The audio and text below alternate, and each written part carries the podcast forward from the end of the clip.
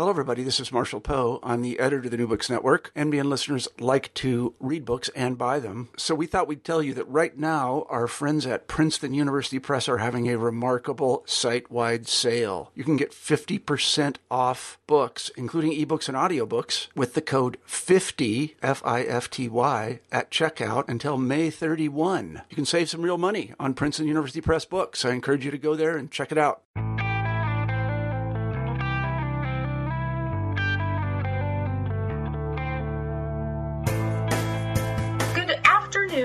Welcome back to New Books in Art. I'm Kirsten Ellsworth, host of the Art Channel, and today we have the pleasure of speaking with April Dammann, author of Corita Kent, Art and Soul, the biography, published by Angel City Press.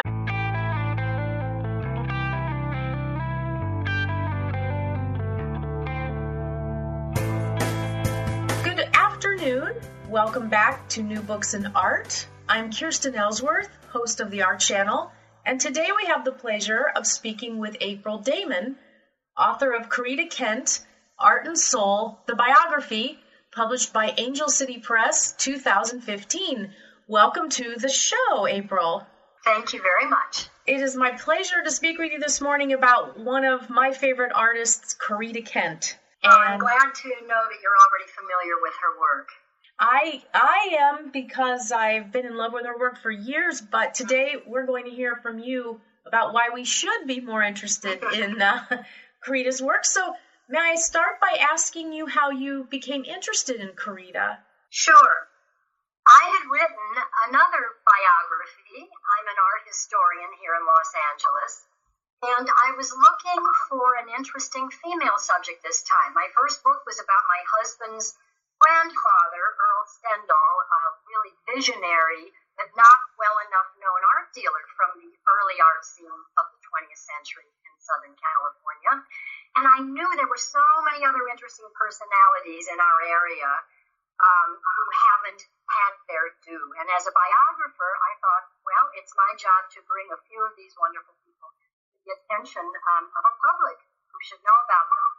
So my publisher, Angel City Press, and I talked. And I would say almost simultaneously, Paddy Calistro, my editor and publisher, and I landed on uh, Sister Corita, who became Corita Kent. You know, I was at UCLA as a college student in the 60s when Corita was starting to uh, get some attention as an art teacher and as an artist, silkscreen maker at Immaculate Heart College. And I live about a mile away from Immaculate Heart College, even now, all these years later. Uh, and I wasn't far from uh, where Corita was living and working as a nun when I was uh, even at UCLA. So we have a bit of a shared history, and I just felt that um, that I was uh, I don't know if it was divine, but I felt that I was led to writing about her. That's a wonderful answer, and I in your book you speak in such a personal way about you make Corita really come to life, not in a just informative way, but as a person and the environment of Immaculate Heart. Maybe you would speak to us a little bit about Immaculate Heart and the nature of the place and what might have drawn Corita there or how she shaped that community. Mm, sure, I'd love to. Corita became a nun at age 18 here in Los Angeles. She grew up in Hollywood, once again, not far from where I live. And her path was kind of chosen for her. She was enthusiastic about the sisterhood. She had an older sister, Ruth, who had already joined the Immaculate Heart community of nuns here in Hollywood.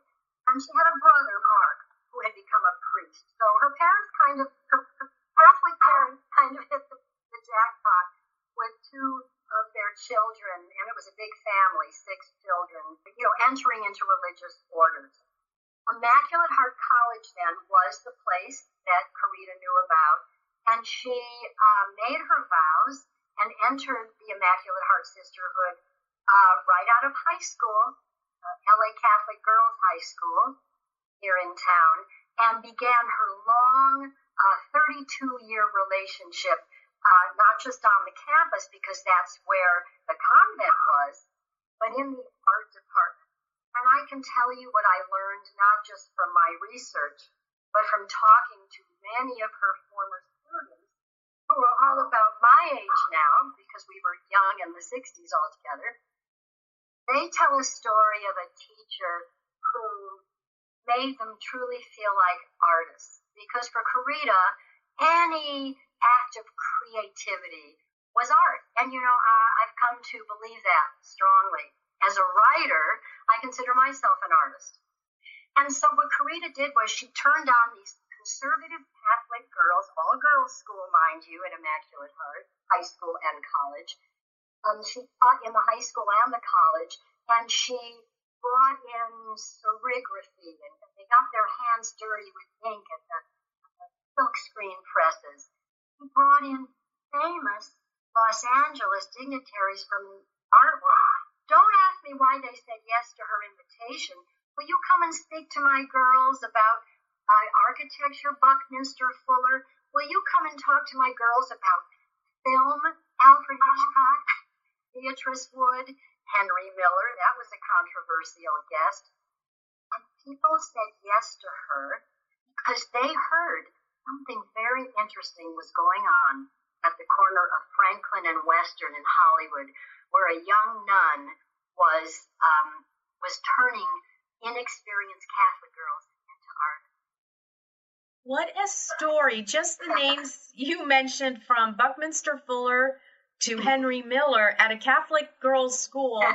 it's hard to believe. Do you have um, in your research, which is so important for everyone to know that research is driven by your interviews with many students, people who were, you know, who had the chance to encounter Corita.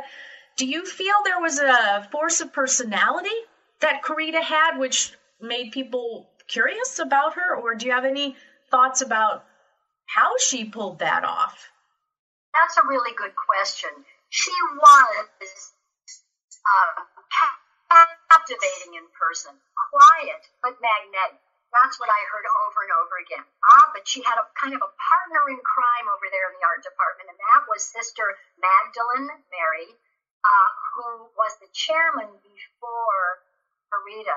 And Maggie was almost like Corita's agent. She promoted Corita's artwork when Corita was completely unknown. And I think Maggie also had something to do with making some of those invitation phone calls.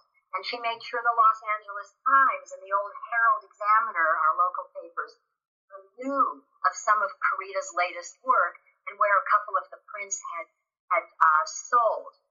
And so between the two of them, and then later pretty much just Corita, they created this kind of aura about what was going on over there. But you asked about Corita's personality specifically. You know, she battled insomnia her whole life. And in my research, I came to believe that she had depression, and there wasn't medication for it. There wasn't even, I think, an accurate diagnosis. She just kind of worked, worked, worked, kept busy, almost in a manic way, and she drove her students to meet those same challenges and the same demands. But whereas I think it took a toll on Corita, what the students saw wasn't the nun who was awake all night, or the nun who uh, was sad and, um, you know, having trouble uh, establishing an energetic point of view when she was so tired. What they saw in the classroom and in the art workshops was just a dedicated, loving teacher with a smile, so encouraging. It's not like she was putting on an act, not at all, but she knew how to focus where she had to, and then how to go and try to sleep or pray. You know, as a nun, she had um, just a devout and deep prayer life along with all of her beloved sisters. And so she had God and she had the Catholic Church and she had the camaraderie with very bright, progressive nuns at Immaculate Heart College. Um, so I would say her support system allowed her keep up the pace that did. Uh, in, I'm trying to imagine insomnia, art, teaching, politics. Mm she obviously had a lot of energy, although, as you mentioned, depression that possibly was untreated.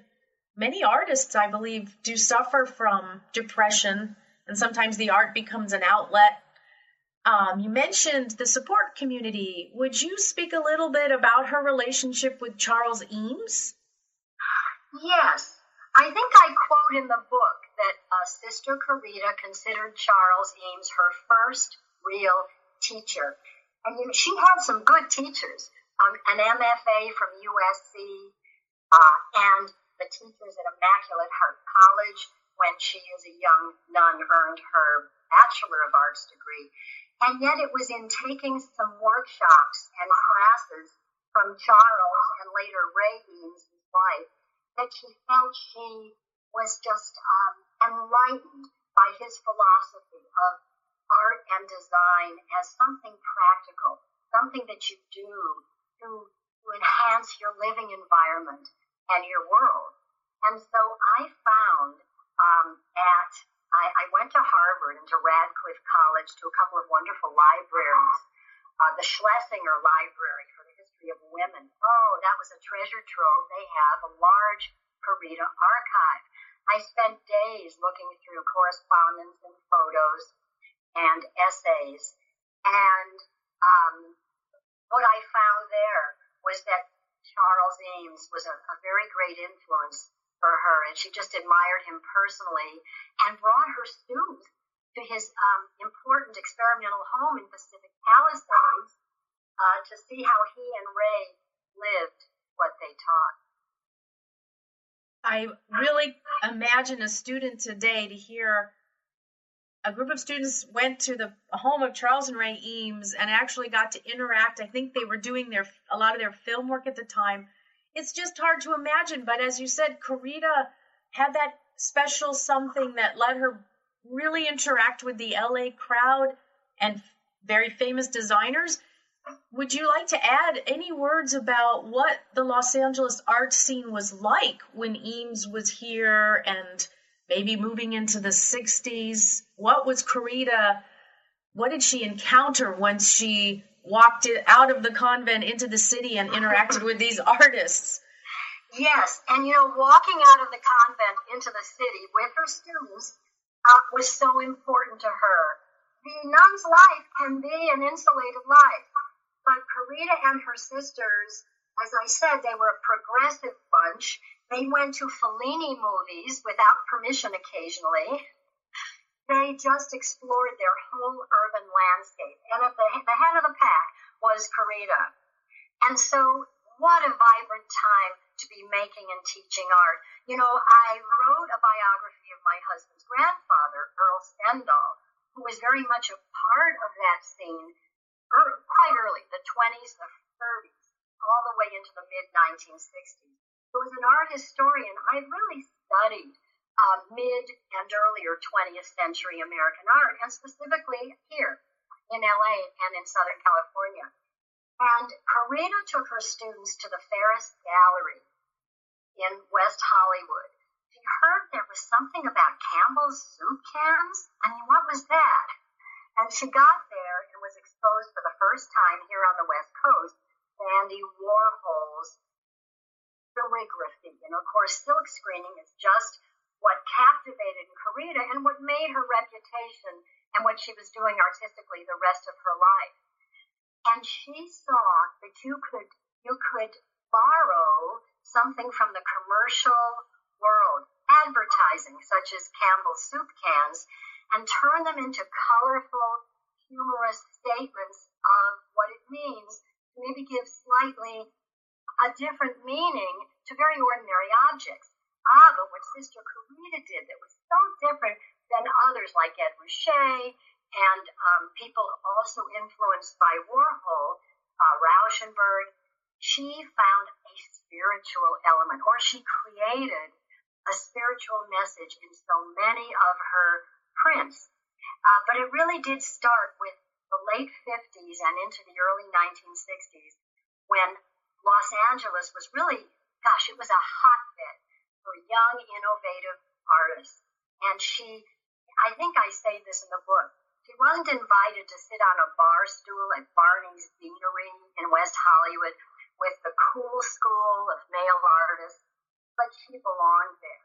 And she was equally influential to some of those important uh, men. Ed Kienholz, Walter Hopps.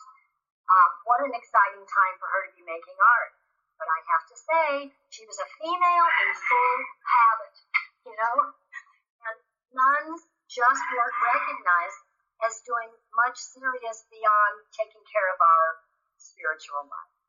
You paint such a wonderful picture with your words of that scene, and then your the photographs in your book. There you see, you know, these famous avant-garde artists here in Los Angeles, and then there's Corita in her nun's habit. It's yes. it's really it's compelling, and you mentioned the pop art. I wondered if you might speak about the tomato controversy, which seems to sort of get us into how maybe the church, some in the church, began to view her ideas. Yes. Uh, was a problem for the Los Angeles diocese. With a more understanding cardinal, someone who wasn't James Francis McIntyre, I really think she and her nuns could have continued on their path of progressive ideas of education.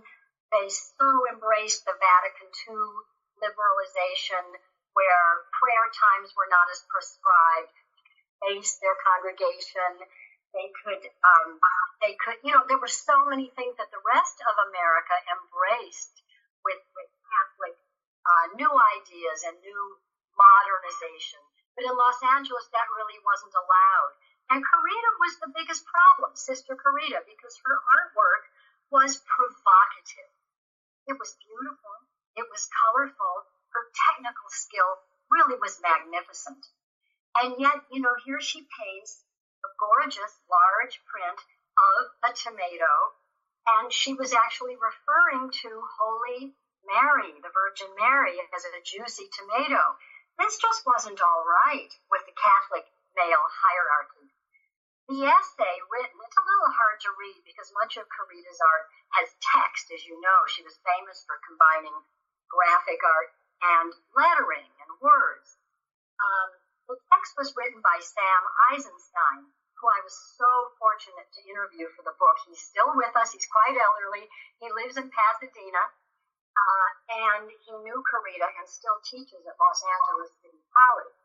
But Sam did the text, Mr. Corita did the beautiful red tomato, the idea being that Mother Mary is wholly female, whole, and, and woman. She personifies womanhood, not just the mother of Christ. And so this comparison, comparing her in something that you could you could infer as slightly sexual, it, it caused a firestorm in her diocese and really set off a years long conflict with Cardinal McIntyre that, as you know, ended in uh, Corita and hundreds of her sisters having to leave Immaculate Heart, leaving their order. That's a sad part of this of the book is when you learn that she left and um, as you mentioned, Cardinal McIntyre, they the powers that be just didn't get it, for lack of better words. Do you think that um, let's? Uh, we'd really like to hear from you. The years after Immaculate uh-huh. Heart, um, what kind of art did Corita pursue, and her mood maybe when she left? What a, a shift from that very cloistered community to being on her own, or not on her own, but living as a, I guess, a civilian in Boston. Yes, and I don't get asked that question too much, and I'm interested in her post Los Angeles life because she developed further. She went to Boston and she lived alone for the first time in her life, an independent woman at age 50, had never bought her own clothing, had never written a check, uh, earned a driver's license and driven a car. Um, she really, you can just almost not imagine the adjustment that this was for her. But the freedom and the independence after having worked herself way too hard for many years, she was able to enjoy the positives of that move. And it was a very good move for her. She had friends in Boston, and uh, she had many visitors, and came back to Los Angeles to look after and visit her Corita Prints Gallery in North Hollywood, where her wonderful sister Mary um, handled the business end of things here on the West Coast for Corita. So she didn't disappear from LA, but she did create a new life. And what I discovered was, and others others have seen this, her her paintings, her silkscreens became softer. She began to paint in watercolor. She was doing more flowers. You know, gone was the pop art of the uh, car and the oil can and the tomato can and the tomato and and the, the lemon that actually you know told of the bitter and the sweet. Everything was symbolic. We moved into something that was less symbolic, less poppy, less uh, saturated with color, but something that reflected her own soul's transition. She became quieter, and so did her art. But one can't talk about the Boston years without um, observing that she became ill a few years after her move. And she had multiple tumors, a couple of different kinds of cancer. She had some remission. She, I believe she lived, maybe you can tell me, I think you've looked over my book more recently than I have, Kirsten, but she, um, I think she went about 12 years after that first cancer diagnosis. And so she did well, you know, considering her illness. Yes, and I was so interested in this part of your book because we don't hear much about the post years. And in addition to the um, sort of change in the art, also I I was really interested that she was pursuing non-Western medicines for her cancer. And it just seems very consistent that she was interested in anything and everything um, and didn't really feel bound by rules. So, my next question for you this relationship that she might have had, I guess she did have with Father Medeiros. Yes. What would you describe a little bit about that? Yes. She said openly to some close friends that she would like to have gotten married you know, a 50 year old woman is very eligible, especially someone as bright and beautiful and talented as Corita Kent. She did become Corita Kent. And um, she had deep friendships, usually with priests. A fascinating one was with Father Daniel Berrigan, who just died, I believe, last year. And oh, they were close. They they considered themselves soulmates, and they saw each other a lot, both on the east and west coasts. He had a strong relationship of friendship with another priest up in Santa Maria, California, who um, one of his associates was so kind to give me some never before published photographs for the book. And what I would say is her beautiful Catholic heart just um, it it, she was attracted to priests. I believe that she finally did truly fall in love with Father uh, Humberto Medeiros. He was Portuguese descent, and he was uh, in the Boston dia- uh, um, diocese near where she lived. She got to know him well, and he was on the path to cardinal, um, very high up in the hierarchy. And in fact, he did become a cardinal after she passed away in 1986, and then he didn't live much longer. But I, I, I have on very good authority from a close friend of hers that this was a man that she loved, and I think she had a hope that he might leave the church, you know, to be able to pursue a relationship with her, but in fact, he did not.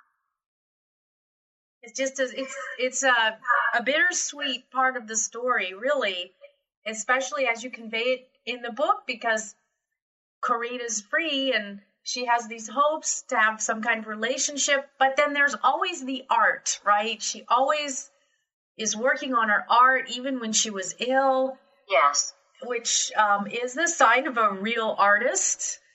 I'm really interested in your comment in the book that if one wants to look at avant garde pop art, and I think you also mentioned this um, in our our talk right now. Corita Kent is very much unexam- under examined. Maybe because she was a woman, um, because she's there are all these other big names. What do you think? Um, how do you think Corita should be studied today in by art historians, by students of art history? Um, how do you think she needs to be presented? I just finished a, um, a book, a manuscript, last night. I'm in great mood talking to you today and to your audience. Uh, a short biography of Picasso, an artist you might have heard of. And Pablo Picasso had such a fascinating life. It was so much of his time. Of course, he lived into his 90s. He represented many decades of art and his own personal history. Corita lived only to age 67, so she had a very short life. But I, I do think there is something about artists who are so identified with their output, their of, you know, um, that it's hard to separate them. And maybe we should not even try to separate them. Corita saw herself first as a teacher and then as a woman religious when she was in the church, and third as an artist. But I think toward the end of her life, when some of that dropped away, no longer teaching, no longer a nun, she was able to really embrace her identity as an artist. No, she never stopped working because that is that was her gift to the world. My biography came out at a very good time. Beautiful exhibition called Somewhere in Time which is taken directly from one of her prints, opened a couple of years ago, gosh, now maybe three years ago, at Skidmore College in upstate New York. And I went to see it. The same show traveled to several cities and landed in Pasadena at the Pasadena Museum of California Art last year. It was here about five or six months. So, of course, I went to see it again because it's always interesting how new curators and different institutions put up a show. But the what what mattered was the art. It was those just a room after room of her beautiful prints representing the various um, various not schools but the emphases you know that she would find in her own art. Her transitions from uh, very religious art. We didn't talk about that yet today, but she did start out for several years with biblical subjects, and then in the 60s moving into very vibrant and provocative pop prints. And then later, um, shells from the beach and flowers and uh, back to some portraiture until she died. You know, that exhibition really, I also had the privilege, the good fortune of seeing it. I was very surprised to learn, and maybe you can talk to us about that particular transition, that Corita did start with representational religious uh, work, why do you think she, what led her to make the switch into her silk screening and her, her words and image so different from that more traditional religious art? I have found in studying other artists that these creative people need to move. They just don't get stuck anywhere. I know Picasso felt it was his responsibility to try the next thing, and in fact to pioneer the next big thing. Very few have the kind of influence he had. But when Corita was out in the city of LA with her students, they were at a gas station reading signage. They were in the Market Basket grocery store across the street from the convent, looking at, at the signs and prices of fruits and vegetables. She saw through her artist's eye possibilities. And those possibilities, again, with Eames's influence and Warhol's influence, he saw opportunities to try new things. And she had these young 18, 19 year olds who were so willing to go along with her and push these boundaries. So it was a perfect storm of innovation and creativity. But her eye, um, it was so important. She would create a small rectangle that she called a finder which is about the size of a Kodak um, slide. We used to use Kodak slides, you know. And that little two by four inch rectangle, the girls were asked to hold it up to their eye and see just that much of their world. This piece, and this piece, and then that piece. It was a way to zero in on detail and on what was important in the center of a work that could expand out and, be, and become something bigger. So she had these ideas that just could not be contained. And so, of course, she went from one genre to another. It's just, you describe that characteristic in artists so well. Have to keep moving forward. Um, what's going on in the world, so important to Corita. Um, what about her? Uh, maybe it's a little underestimated when you see the, the fantastic silk screens photographed very well in your book she was really good at silk screening, is my understanding. And she she made some difficult pieces that, um, as I read in your book, she even had a point where she was questioning if her art was going in the right direction, and she was writing to Anais Nin, another unusual friend. Um, yes. Would you comment a little? Would you like to comment a little bit about her technique? You know, she had some doubts along the way. I know as a writer, I need feedback from time to time from someone talented, a little more objective, much more objective than I am. And so I share my work with people. Uh, and so did. Anais Nin, can you imagine? Um, she had correspondence with so many fascinating people. And she respected the opinion of others. She recognized that she was subjective. But I don't remember her ever really doubting her own talent. He began making silk screens in 1955 or so, really early on while still in graduate school.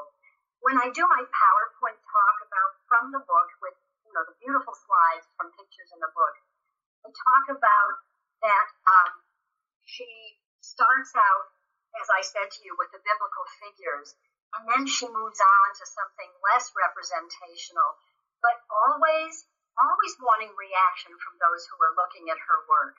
And so when I give my talk, I encourage a little bit of feedback from my audiences. You know, what do you think of this? Do you own any of Corita's art? Would you hang this on your wall?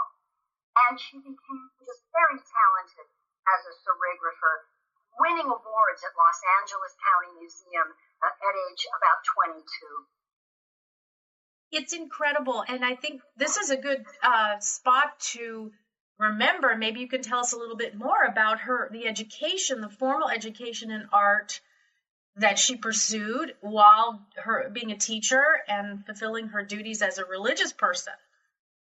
It wasn't easy because as a member of the convent, she was teaching. She was sent off to an Indian reservation in Canada for a few years to teach children on the res.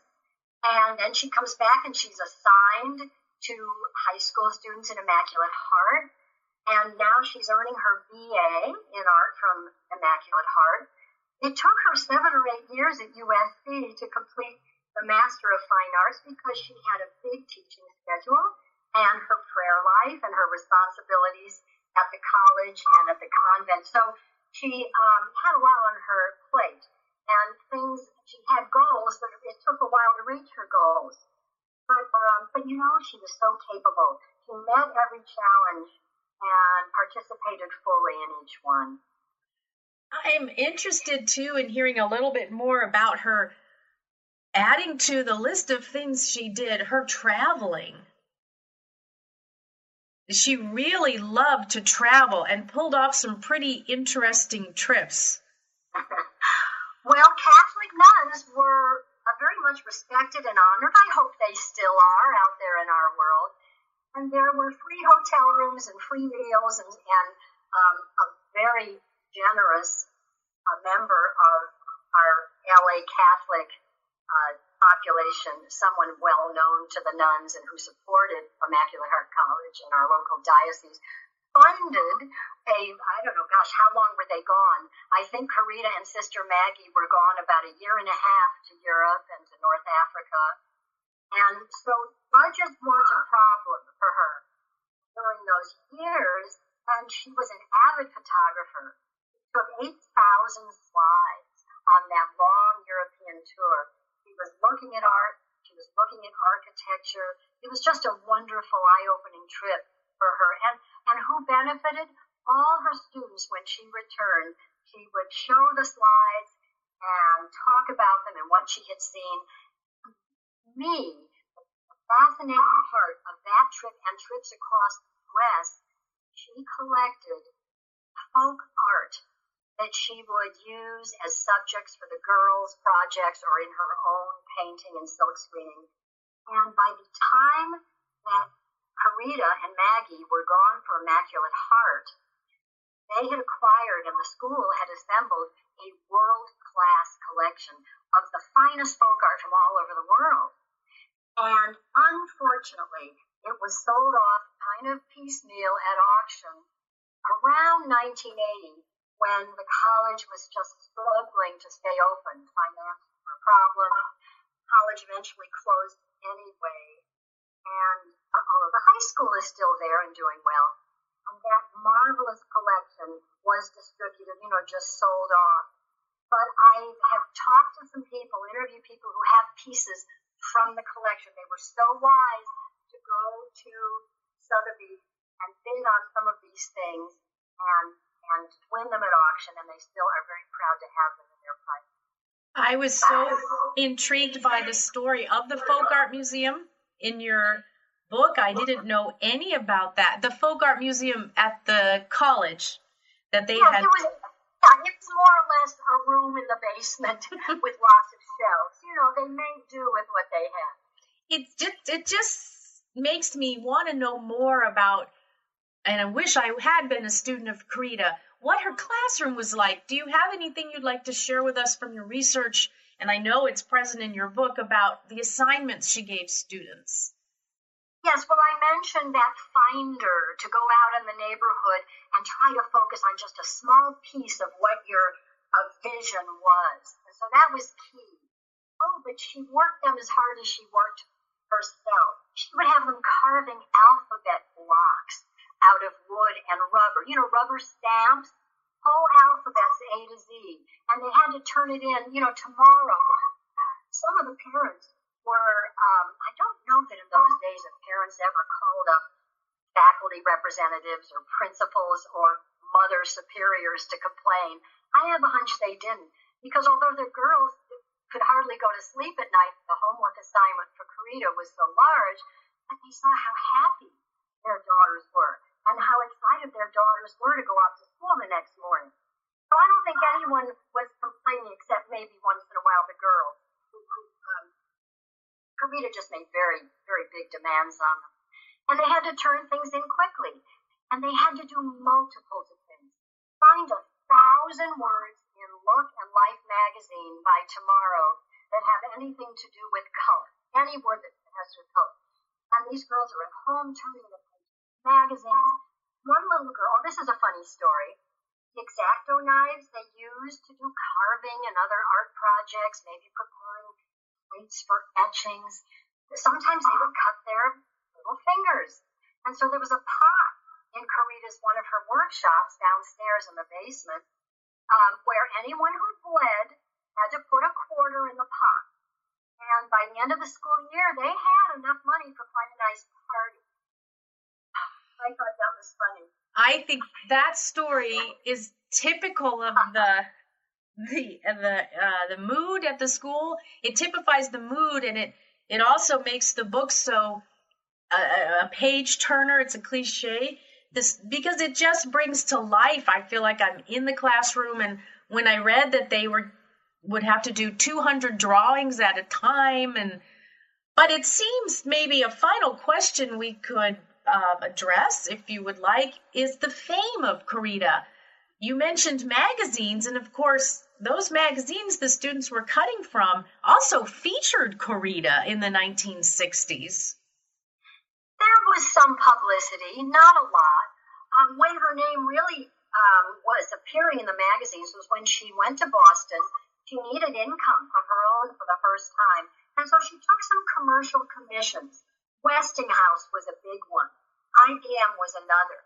And so there were full page color ads of Corita Kent art with with sayings. You know, she was very big on inspiring quotes from the Beatles or from uh, literary figures, uh, poets, uh, our other artists, musicians, Simon and Garfunkel.